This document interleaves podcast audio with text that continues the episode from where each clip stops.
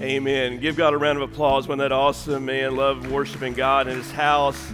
And we're going to talk to you this morning, biblically and theologically, why what you just sang about is so relevant and practical in your home and in your life this morning.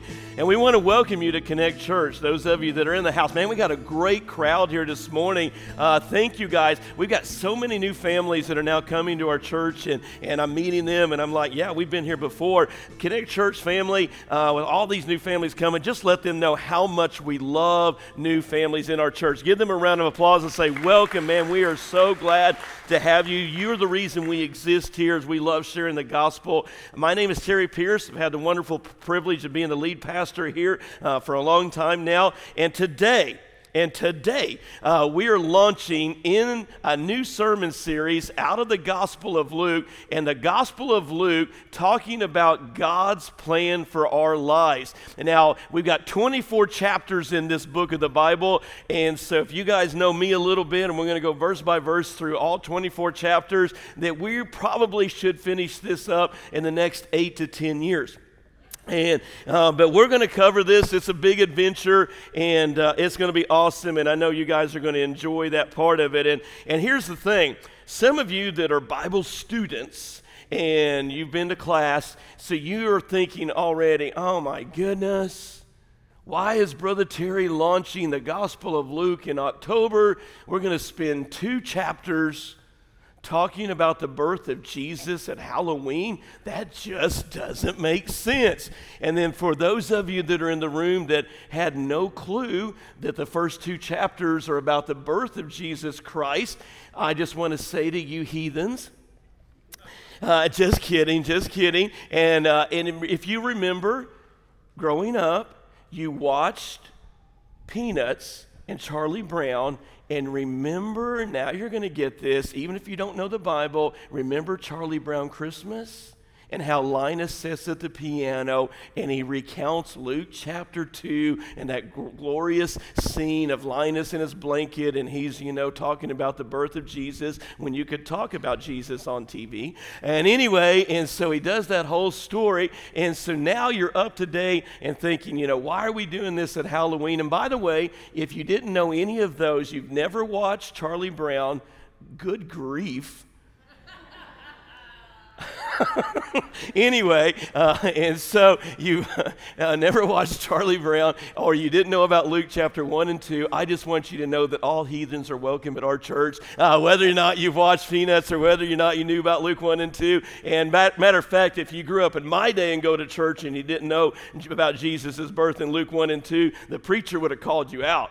And here's what he would have said Ah, listen we don't want you heathens in our church. And so that's how we used to say it back in the day when the preacher really got into it, you heathens. But anyway, I don't know why I said that, but uh, you're welcome in our church. And we want to share with you today that we are not going to start in Luke chapter 2 this morning, but we're going to tell you a little bit about this story and tell you where we're going to launch at this morning as I did all of my analytics and we're going through the scriptures and the commentaries and all those things, here's a couple of things that you need to know as we dive into this sermon series. The Gospel of Luke is what we call a synoptic gospel. Now, the word synoptic means just simply coming together. And the Matthew, Mark, and Luke are the synoptic gospels.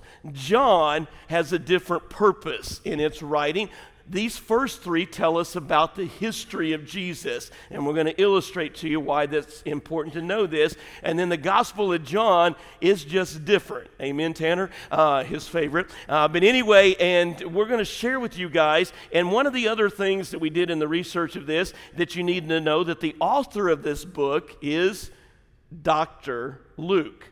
He was literally a medical physician. And now this is interesting. You may not have known this part of it who discipled the Apostle Paul.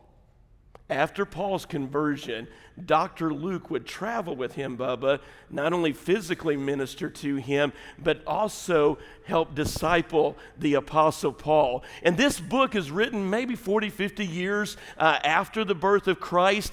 And what you see in all the research and looking at all 24 chapters, it becomes very apparent that Luke writes his gospel with the sole purpose of recounting the stories of Jesus over and over again because the culture that him and the Apostle Paul was ministering to was chaotic at the time. Roman persecution, churches had just been birthed. People didn't even know what a New Testament church was. And Paul writes, Don't quit. I know it's crazy town where you guys are living at today. I know that you don't even understand what this New Testament church thing really is about and, and its purpose, but don't quit. Don't quit. Remember Jesus. Remember Jesus because God is screaming through the life of Jesus I have a plan. God has a plan. And if you'll follow that plan, you're going to get through this. Could you imagine living in a chaotic season in our life where we needed to remember that God has a plan? I believe that God has called us to this time in this season for us in our church to be reminded that God still has a plan. And the first part of that plan that we're going to launch this morning is a great place to start. God has a plan to help you raise your children. And that is the title of our message this morning. And we're going to talk to you guys, turning your Bibles to Luke 2 and 22. And uh, by the way, we're going to come back to Luke 1 and 2 in December. We're going to get to the story of Linus. But anyway, I mean the story of Jesus. But anyway, we're going to get, we're going to get there. But today we're going to begin launching this sermon series in Luke 2:22 today, talking to you about a plan, God's plan for you as parents and now because I are one, grandparents as well. So every age needs to listen to this message today because you're all going to be included in this process. When it comes to talking about parenting, I've changed my views. I'm at a different stage in my life, and I totally relate, Lynn, to the professor before he had children would lecture in seminars on what he called the Ten Commandments for successful parenting. And then after his first son, he retitled a series of lectures, The Ten Suggestions for Parenting. By the time he had his second son, he changed the title again, John, and is now called The Ten Hints for Parenting. And by the time he had his third son, I mean child, he quit lecturing. And so that's sort of where I feel at today. Uh, you come to that place after you've had kids, and it's like, I don't know if I know anything at all about this, but I know that's how I feel, and as grandparents understand this. But now let me talk to you with, with kids this morning. You parents in the throes of this crazy town life that you're living with all these youngins running around in this chaotic world of trying to raise kids, maybe you could relate to this. The policeman notices little Johnny in the subdivision in the street is riding his bicycle intensively and angrily. But he just rides on the side of the street where his house is at. And he just does this big old circle and he keeps coming back around and he just rides this circle. And the neighborhood policeman notices this and watches this for about an hour. And he finally couldn't take it anymore and he, you know, rolls down his window and pulls up to Johnny and he goes, Dude, what is going on? Are you okay? And little Johnny squares his head on that bicycle, tilts his head back, his frown. I mean, he's looking and he looks at the policeman and he goes, I'm running away from home. And the policeman says, Well, buddy, uh, what's going on? He goes, I can't take it anymore. And so he says, Well, son, I noticed you've been riding your bike for an hour. I can tell you're angry, but why do you just keep going in a circle and not go anywhere? And he looks at him and he's even more mad because my mom told me I can't cross the street. Uh, and so I know that that's sort of where, that's how our boys grew up. They were terrified of Belen. So anyway, I don't know where you're at today and where you're at in your circumstances, but we sort of feel like that way of crazy town with our kids and, and how are we going to do this? And it just seems like so much is going on. I want to set the stage for everything I want to talk about with a more serious story this morning. There was a gentleman who had taken his Hear Journal and was down by the creek, and he was just meditating, enjoying his time with God.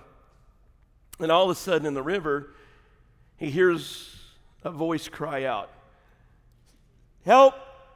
Help me! I'm drowning! Somebody save me.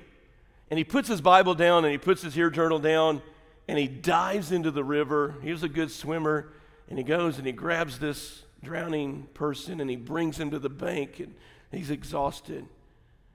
And then all of a sudden, he no more gets that guy to the bank. Then he hears another one crying out, Help me! I'm drowning! Somebody save me! And he swims out and ferociously goes out in the river. Current, all that, pulls the second body, and he does this six times. And by the time he gets the sixth body in, the screams are now beginning to multiply. And he cries out to God, exhausted. Hear me? Exhausted and wore out. God, I can't fix all of this. Please tell me what in the world is going on upstream. And whatever it is, I need you to fix it.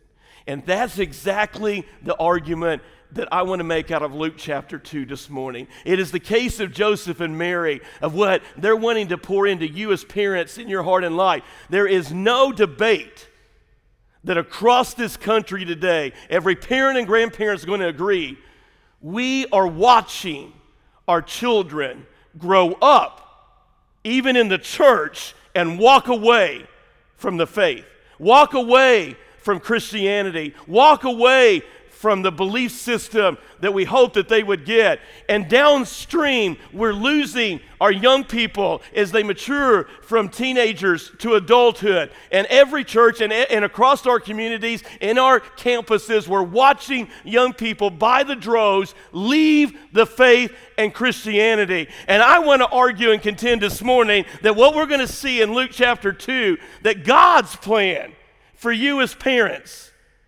is to address the issue upstream. God wants you to start with the birth of your child. God wants to change the way you raise your kids from the very beginning. And if we'll fix how we see the gift of God in our children upstream, I believe it will make a difference in how they turn out downstream. And so this morning, that is the challenge that lays before us. In this opening chapter of Luke's gospel, we're going to see the only place in Scripture about the first 12 years of Jesus' life. Jesus upstream and how Joseph and Mary were used by God to impact baby Jesus. Luke chapter 2 and verse 22. And when the time had come for their purification, according to the law of Moses, they brought him up to Jerusalem to present him to the Lord, as it is written in the law of the Lord. And every male who first opened the womb, who opens the womb, shall be called holy to the Lord, to offer a sacrifice according to what is said of the law of the Lord, and a per- pair of turtle doves, or two, two young pigeons. Now there was a man in Jerusalem whose name was Simeon. And this man was a righteous and devout and waiting for the consolation of Israel, and the Holy Spirit was upon him. And it had been revealed to him by the Spirit that he would not see death before he had seen the Lord's Christ. And it came in the Spirit in the temple, and he came in the Spirit in the temple. And when the parents brought in, in the child Jesus to do for him according to the custom of the law, he took him up in his arms. Now, picture this intimate scene. Simeon, this old man, takes baby Jesus into his arms, and this is how he blesses God. Lord, now you are letting your servant depart in peace. According to your word, for my eyes have seen your salvation, that you have prepared in the presence of all of his peoples a light of revelation to the Gentiles, and for your glory to the people of Israel. And his father and mother, Mary and Joseph, marveled what was said about Jesus. And Simon, Simeon blessed them and said to his mother Mary, Behold, this child, now listen to this, is appointed for the fall and the rising of many in Israel, for a sign that is opposed, and a sword. Now, you and I, let me just pause there for a second and hang out here. This is not in my notes, this is just free. Uh, you and I understand on this side of Calvary any of us that have ever read the Bible, ever heard the story of the cross, we understand this. Mary and Joseph, Terry had no idea what he was predicting here. He tells them, and by the way, you need to understand this, mom and dad, upstream.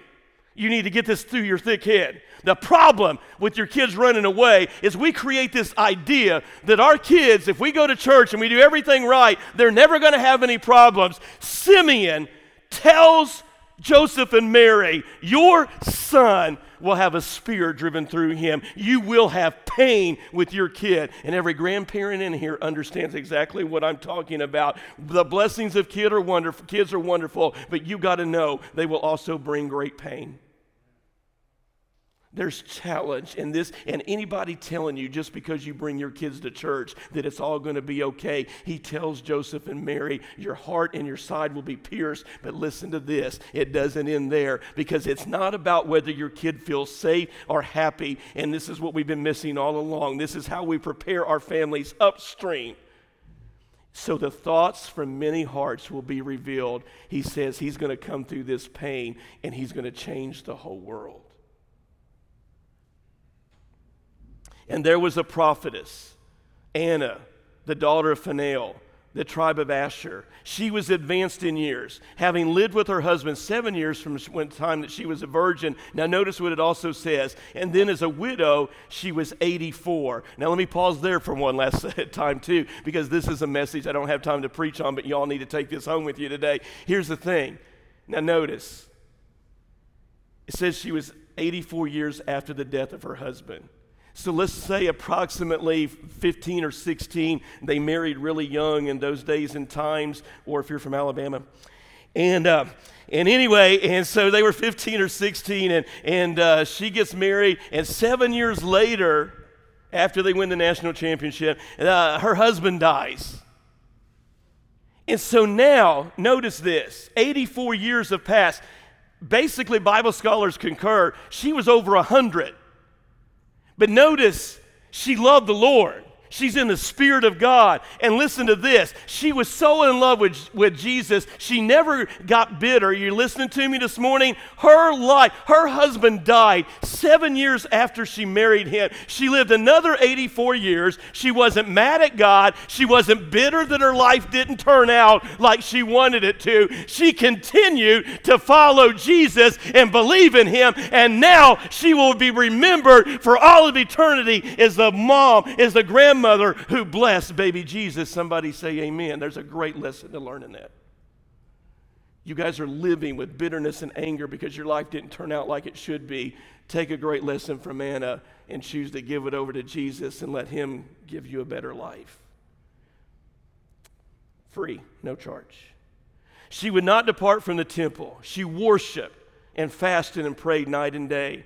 And now, coming up at the very hour, she began to give thanks to God and to speak of him who was waiting for the redemption of Israel, of Jerusalem. And when they had performed everything according to the law of the Lord, Joseph and Mary returned back to Galilee to their own town of Nazareth. And now, the key verse that we launch all of this.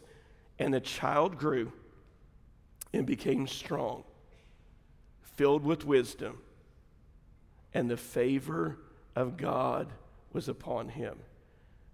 Every mom, dad, and grandparent that verse needs to become your prayer for your kids and your grandkids. This is the purpose of this text. This is God's plan for you as parents.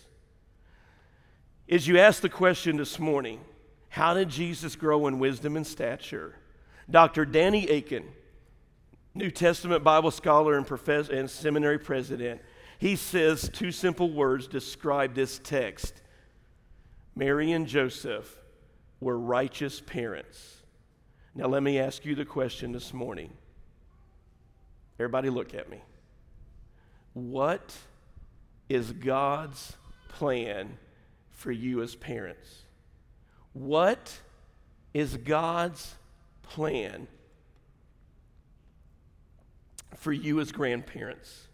What does God want you to do with these kids? Get out your notes this morning and we're going to answer that question. Number one is we need to plan to pursue righteousness. God's plan for you to raise your kids, grandparents, is to pursue righteousness. Earlier in chapter 1, Joseph and Mary have an angel visit them. And the angel tells them, I want you to name this baby Jesus. Now, I don't know, Jared, how you and Courtney went over this whole thing about naming Jackson, but uh, if you were like Belinda and I, you probably had a few discussions about what we are going to call this kid. And let's just call it what it is. We had arguments, okay? Uh, and Belinda and I were so in disagreement about what to name our baby. I know this comes as a huge shocker. She was like going into labor where the kid shoots out and the whole thing, and all of that. We were going into the hospital, and we still could not agree on a name. And finally, the only way that Aaron got named Aaron is we went over our sheets, and we're both analytical people, so we, she had her list and I had my list, and ain't want no name on that list that we agreed on. She had her way of thinking, I had mine, I was right. And anyway, uh, and so the only name that we didn't kill each other over, the only name that we agreed on in our list was Aaron. And when we were, when he was born in South Georgia, uh, apparently the Bible is wrong on the way you pronounce it. Uh, is in South Georgia, how do you say it?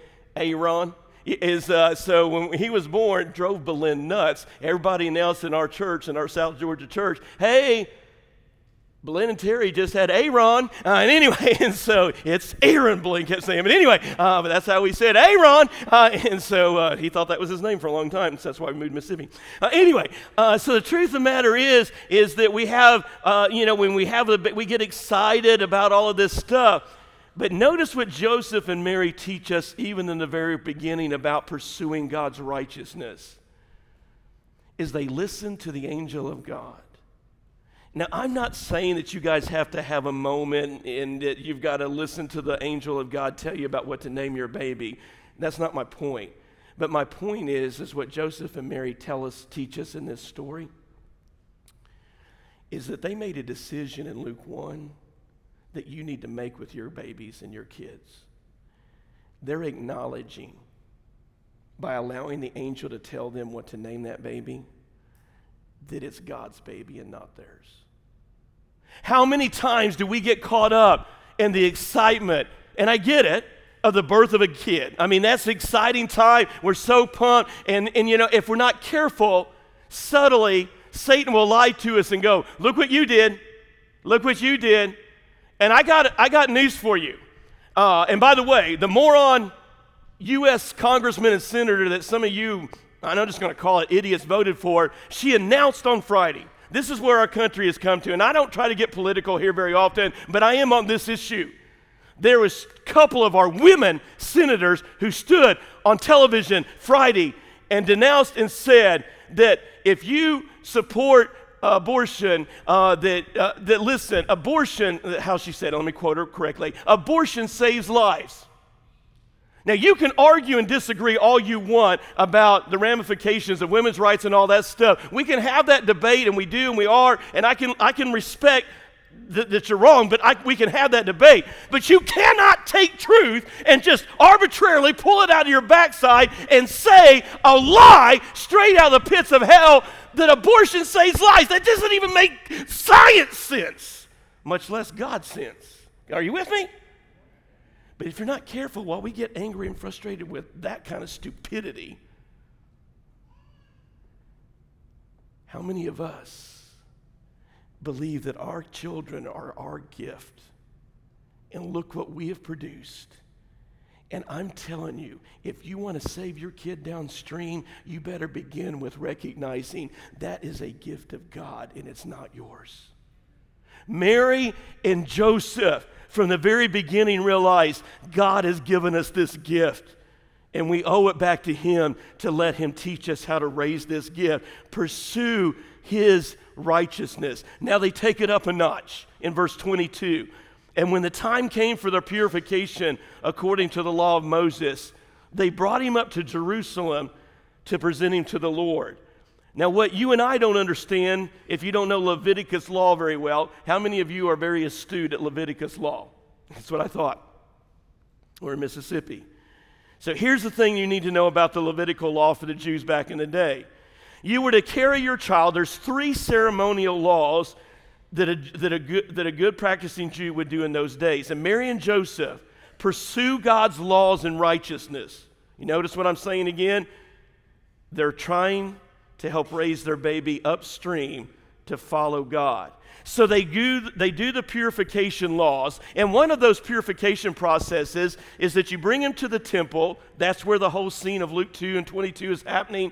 And there you present a lamb as a sacrifice for your children to say, We want God's blessing to be upon our kid.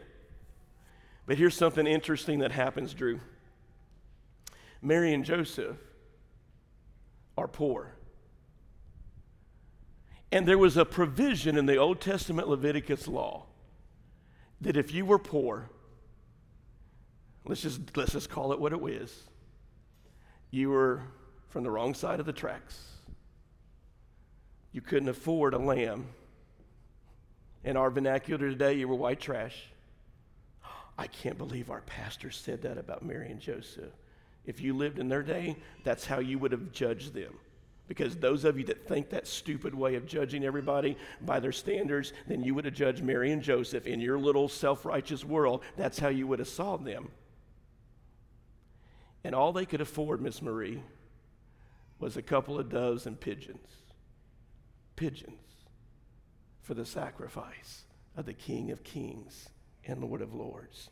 But here's the key are you listening to me, mom and dad? Mary and Joseph didn't give a rip of what the religious community thought. Mary and Joseph wasn't worried about impressing everybody else with how spiritual they were with their kids. Mary and Joseph said, You know what? God's required that we bring them and honor Him. And they didn't care how anybody viewed them, they didn't care what they looked like. They brought them Jesus in their poverty, and they did the very best they could to pursue God's righteousness. And there's a great message message in that. You all need to quit trying to raise your kids based upon what everybody else thinks and to make it look good. And you need to pursue His righteousness. And as Mary and Joseph began to do this, what they were demonstrating upstream for their kids, for Jesus to understand, is that the most important thing, Jesus, is that mom and dad are pursuing God. Mom and dad are pursuing a righteous God. If you want to fix your kids upstream, you need to have a home where unequivocally your babies grow up. And your babies grow up believing the most important thing about my mom and dad is that they love Jesus. They pursue the grace of Jesus. Well, let me illustrate to you what it looks like, and, and then we're going to apply it and help you guys out a little bit. And this is what it looks like to create in a home the pursuit of God's righteousness. We were in our D group this past Tuesday, and um, you know, I'm starting like my eighth year, whatever it is, of, of discipling guys. And so I've got, uh, we got four guys, and uh, three of us are a little bit older, and then one uh, younger guy. And so we got into John chapter one. So this is like our second session. So we're doing our Hear journals, and we're into John chapter one. This is why discipleship, oh my gosh, it just so refreshes you and encourages you. And uh, so we're in John chapter one this Tuesday. And these guys are, some of them are my age, you know, old geezers. And we're in there in John chapter 1. And the guys just, we began to have a moment. And we're in my office. And, we're, and we get to that part of the story of John chapter 1 where Jesus says to, to Andrew and Peter, Come follow me. And he says to Philip and Nathaniel, Come follow me. And the guys just stopped. And in their own Hear journals, they just began to share. You know what, preacher? Man, the devil has been beating me up today. Man, I, I, I am so sick. I, all these years of my life, these guys are in their 50s. I'm talking about we're old. And, and, and they're sharing with me, and they've been in church most of their life, in and out up and down, all over the place. And they're sharing with us for the very first time in their 50s. This is why discipleship matters. And they're saying, I'm finally getting it. And I'm telling you, the Holy Spirit came down to my office, and these guys started weeping. And they said, All of my life, I've struggled with doing devotions. All of my life with my kids, I wish I could go back and realize that when I would wake up in the morning and feel guilty because I knew I'd sinned yesterday, the devil would tell me, You stink as a Christian. You are sorry. You are a horrible husband. And they said, I would live those lies out. Anybody in here ever been beat up by the devil? Anybody in here told by the devil to quit? Let's just call it like it is. You suck as a Christian. You don't do your devotions. You didn't read your Bible right. And they said, Preacher, after the last six months, I'm finally getting it at Connect Church, which you've been screaming at us for about discipleship. And they looked at us, and around the room, actually, we began to connect, and they just tears flowing down their eyes. They said, Do you know what Jesus did in John chapter 1? They invited Peter and Andrew into fellowship. They invited Philip and Nathaniel. And, and, and, some of the guys just said, I wake up now knowing it doesn't matter how I feel, it doesn't matter what I'm thinking about myself. Jesus wants me. Jesus wants me. And because of his righteousness, I run into fellowship with him. Ladies and gentlemen, that's a game changer. When y'all quit listening to the devil's lies you get, quit getting beat up by the enemy. Pursue his righteousness. God wants you. Look at me this morning. God wants a relationship with you. Somebody say amen. No matter where we've come from, no matter where we've been. And mom and dad, that's the environment your kids need to grow up in. Not your rules, not all of your regulations, not all your ideas and your dreams. Here's how Dr. Tim Kimmel describes what I just talked about. He makes this great point in his book called Connecting God and Home. You can get it from Andrew in our store over here. And here's what he makes his statement to this argument Flawed philosophy creates flawed strategy which leads people to embrace flawed tactics. Now, let me hang out there for just a second. This is good. What I'm talking about, how many of us have ideas about how we want to raise our kids? Flawed philosophy is simply this. Now, notice he says here, and that, so I, I don't want to heap more guilt on you, so don't, so hang with me a second. He's not arguing that you guys are having bad, wicked, evil philosophies. And this is where the devil's so slick. He's saying what you don't have is the best. How many of us raise our kids? And we get those kids and they're born, and look what I did. And so all we dream about you know, some of you guys, all you dream about, man, my kid, man, he's going to be on the magazine of, of, uh, of Deer Hunters America. You know, man, he's going to be re- dressed in camo, and one day he's going to kill the biggest deer. Uh, some of you guys are dreaming about your kid. You can't wait. Man, they're actually going to know how to kick a field goal at state. Uh, you know, they're, they're, they're going to be able to, you know, run out there at Ole Miss and ta- tackle and block somebody. Uh, you, you dream about all these things with your kids. And, and the truth of the matter is, we want our kids, and there's nothing wrong to a part of this, that we want our kids to grow up and we want them to get a great education because why? That's what the American dream has said. And by the way, you know how you do it and why you do it. You want your kids to turn out better than your neighbor's kids so you can brag on them and look at the house they got and the car they drive. And let me tell you, you can get your kid to grow up, be healthy, successful with all the degrees, and to have the great jobs, make the great money, and they can split an everlasting hell wide open and be miserably unhappy people. Well, boy, that was a bubble buster. Because our philosophies are we mean well. There's nothing wrong with anything I just said about your kids growing up. But if you make that the priority of your life, then you have a flawed philosophy. And by the way, it creeps into the church. Even you that are raising your kids in this church, let me just call us out. We can become so churchified.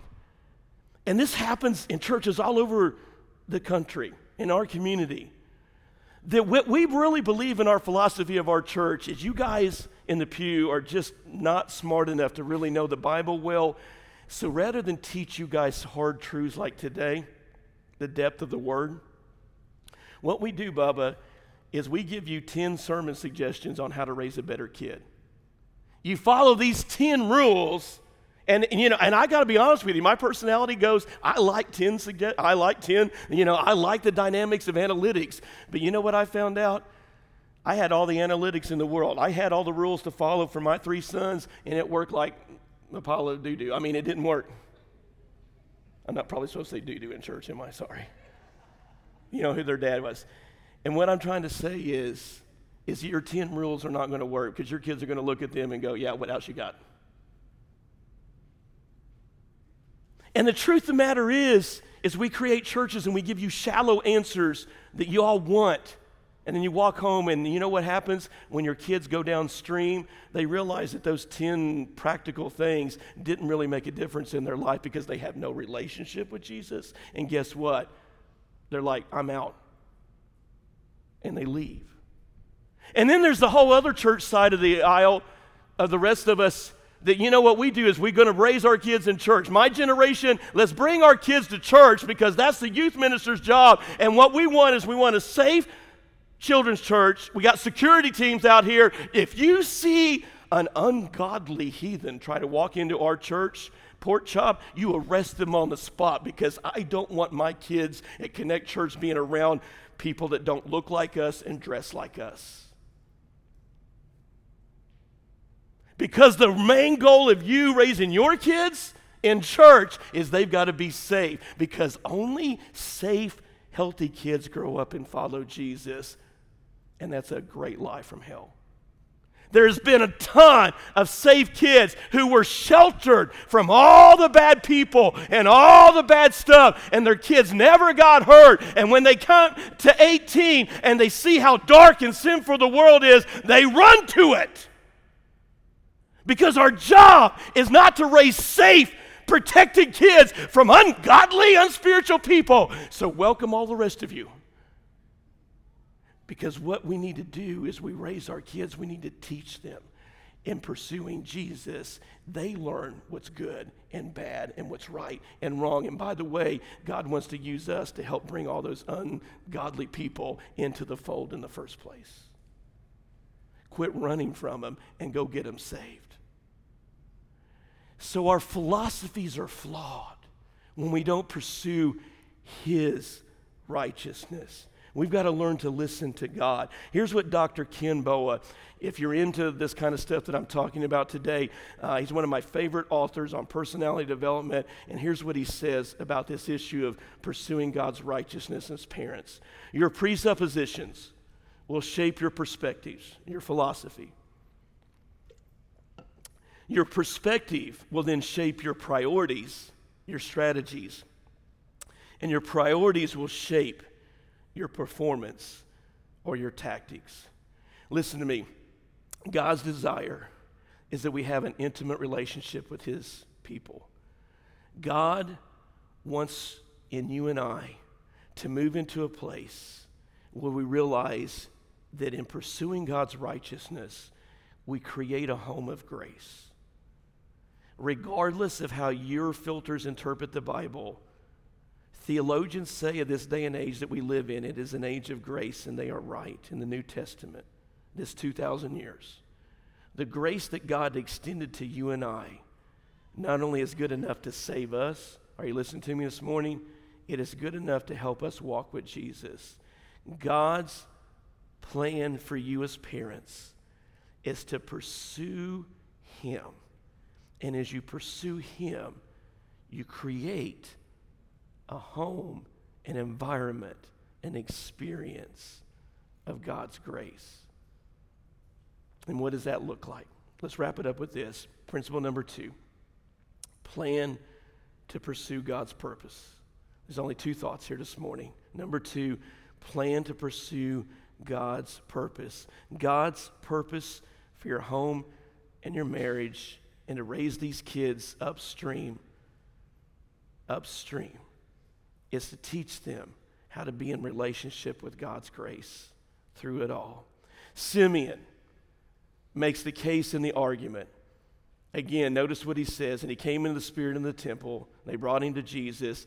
And notice what the text says. He took him in his arms and he blessed God and said, now let your servants depart in peace according to your word. Your, for my eyes have seen the salvation, prepare the, pe- presence of the people. But notice what he says in verse 32 a light for the revelation to the Gentiles and for the glory of your people Israel.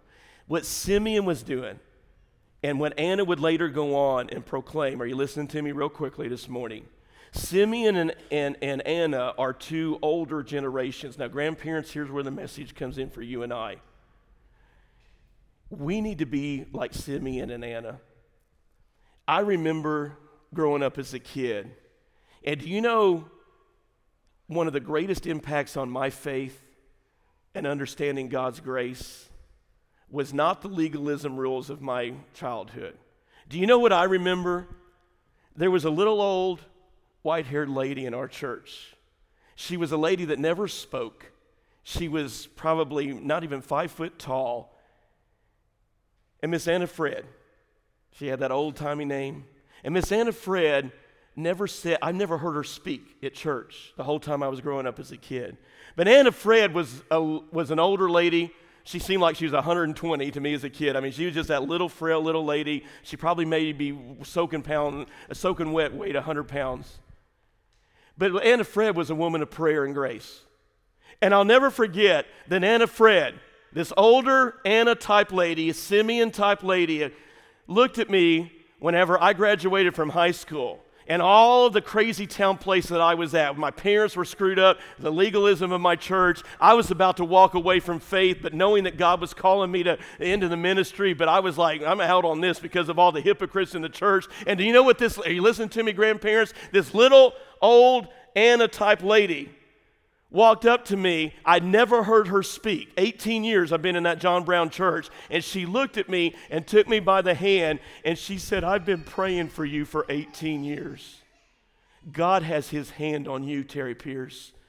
God is going to call you to be a preacher. I know God's told me this, and God is going to use you to do great things for him. That lady died the next year. I've never seen her since, but I will rejoice on the other side because every person that I've ever led to Christ for 30 plus years in the ministry, it was that little old lady that encouraged me and challenged me and kept me going. Ladies and gentlemen, I'm just telling you, God wants us to move back to His purpose in our hearts, in our lives. And what does that look like? Now, here's the whole key to the sermon, and we'll be done. Grace is not the only is not only the relational doorway to God's heart, but it is also the feature of his relationship with us that he consistently uses to maintain closeness to our hearts. Guys, that's it. That is the purpose that God has for you in raising your kids. This is the environment that He wants to create in your home. Grace is not the only relational doorway to God's heart, but it is also the feature of his relationship with us. And that's how he constantly maintains closeness to our hearts. Belen and I failed many times as parents. We made a lot of mistakes in raising our kids, but here's how our days would go and our weeks would go. Belen and I would come to a place where we would have devotions with our kids on Mondays, Tuesdays, and Thursdays. And on Monday, Tuesdays, and Thursdays, we would have family devotions. We didn't have family devotions on Wednesday nights because we went to church. We didn't have family devotions on Sunday because they had to listen to four hours of my preaching. Uh, we didn't have devotions on Friday and Saturday and listen to me unapologetically because on Friday and Saturday, we just went and had fun. But on Monday and Tuesday and Thursday, we would gather together three nights a week, not out of legalism, not out of because that's what preachers' kids were supposed to do. We just gathered on Monday and Tuesday and Thursday and prayed together. And most of the time, the kids paid very little attention to what we were saying. Most of the time, we didn't have great spiritual moments. They were so frustrating to deal with. But you know what we did? We did them anyway. And often, what would happen on Monday and Tuesday and Thursday for that 10, 15 minutes of chaos in our family devotion time is that we would pray over our kids. And oftentimes, Belen and I would say to our boys, you know what? We screwed up this week. Mommy and daddy's been fighting. Mommy wants to kill daddy, valid reasons, but she didn't. And so we would just share with our kids. We made mistakes as parents. And do you know what we created in our home? An environment of grace. And guess what happened? When our kids made mistakes at school, when our kids made mistakes and did things that were wrong, guess what happened? And those devotion times, they learned they could run to mom and dad and tell them about where they screwed up. They learned about the grace of Jesus. It wasn't our rules and our regulations that saved our kids, it was creating an environment that even when you mess up, Jesus still wants you. Mom and dad still want you. You don't have to follow all the perfect rules and to be saved. Jesus loves you as you are. Somebody say amen. It's creating God's purpose in our homes. And so, what Dr. Kimmel's arguing, that grace is our relational doorway into God's heart. And that's what our kids need. Do you know that Starbucks, that you guys talk about, is a verb? Starbucks is a verb. And here's what I mean by that. You all tell me. Anyway, that's why we got a coffee bar out here. Man, I'll tell you what, don't you dare talk to me before um, I have my coffee. If I don't get my, what is it, grande and uh, my latte, uh, then man, I'm in no mood. And so you guys go to Starbucks and you pay over five bucks for a John Brown cup of coffee. Y'all are pathetic. In Starbucks, and here's what's going to offend some of you Starbucks is nothing to do about the coffee. Why, I guarantee you, my latte is. It's not about the coffee at all. Starbucks is about the culture. And their culture is you have an experience when you come to, to Starbucks. It's a verb. And that word never existed until they created the coffee chain. And millions of people all over the world go to Starbucks for the experience and they spend all of their money on the culture. And here's what happens at Starbucks every day, all around the world. Old men take their newspaper and they go to Starbucks and they spend over five bucks on a cup of coffee that they could go get at the gas station for two thirds less. But they take that and they sit there at Starbucks and read their newspaper. And young couples come in and they get their cappuccinos and their foam and their all whatever y'all do, and uh, and they get their cinnamon pe- pe- pecan coast crust crunch. I don't know. Anyway, uh, pumpkin spice, whatever, all that stuff you guys do. And they sit there, and young couples with their pumpkin spice latte look at each other in each other's eyes, and these young millennials go, you are so wonderful. Your eyes are so gorgeous. And then she says back to him, You smell so good with your Axe body spray. And you do all of these things. Shut up. Uh, and you do all of these things. And why? Over a John Brown cup of coffee at Starbucks. Because they've created an environment, a cultural experience. Now, here's the truth. And here's my argument At Starbucks, the average statistic says this they spend pennies on the dollar for the quality of the coffee. Pennies on the dollar. The other 450 is spent on environment and the culture of the store. And you guys buy it and you love it, and it's cool. How about we get back to the place where in your home in your home, your home, this church has created a culture in the last two years, a culture of grace, and it has changed our worship. It has changed how we're living our lives. Amen? God wants you to do the same in your home. You need to spend the time and the energy that we're creating a culture of grace in our home. That we're not looking for perfect kids, we're not looking for self righteous kids. We're not looking for our kids to measure up to what everybody else thinks. We're not worried whether our kids graduate with the greatest degrees or make the most money. We don't give a rip about that. What we want our kids to know is to pursue the righteousness of Jesus Christ. He has a plan and He has a purpose, and as long as they follow that, we're cool.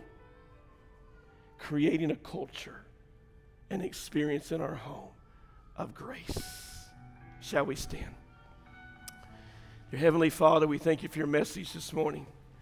We thank you for reminding us today of what it means to know a Jesus that longs to save us. If you're here today and you've never accepted Jesus as your Savior, I want to invite you to just pray this prayer right now. Dear God, I have failed you, and I am a screw up. I am a sinner, and I desperately need the blood of Jesus Christ to wash away my sins.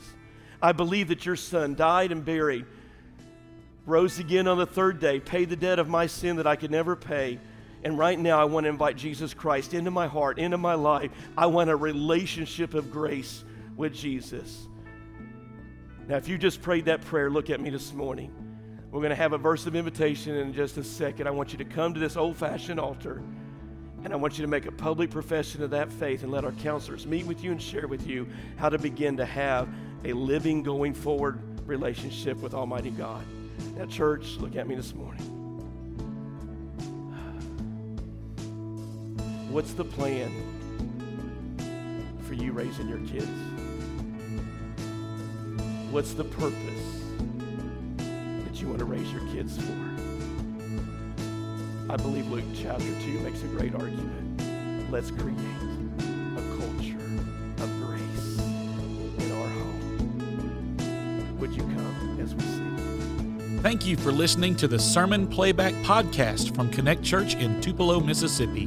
Connect Church has two worship services on Sunday mornings at 9 a.m. and 10:30. We sincerely hope you'll visit. For more information and details, or if you have any questions you'd like answered, please visit our website at www.triconnect.church. Again, that's www.triconnect.church.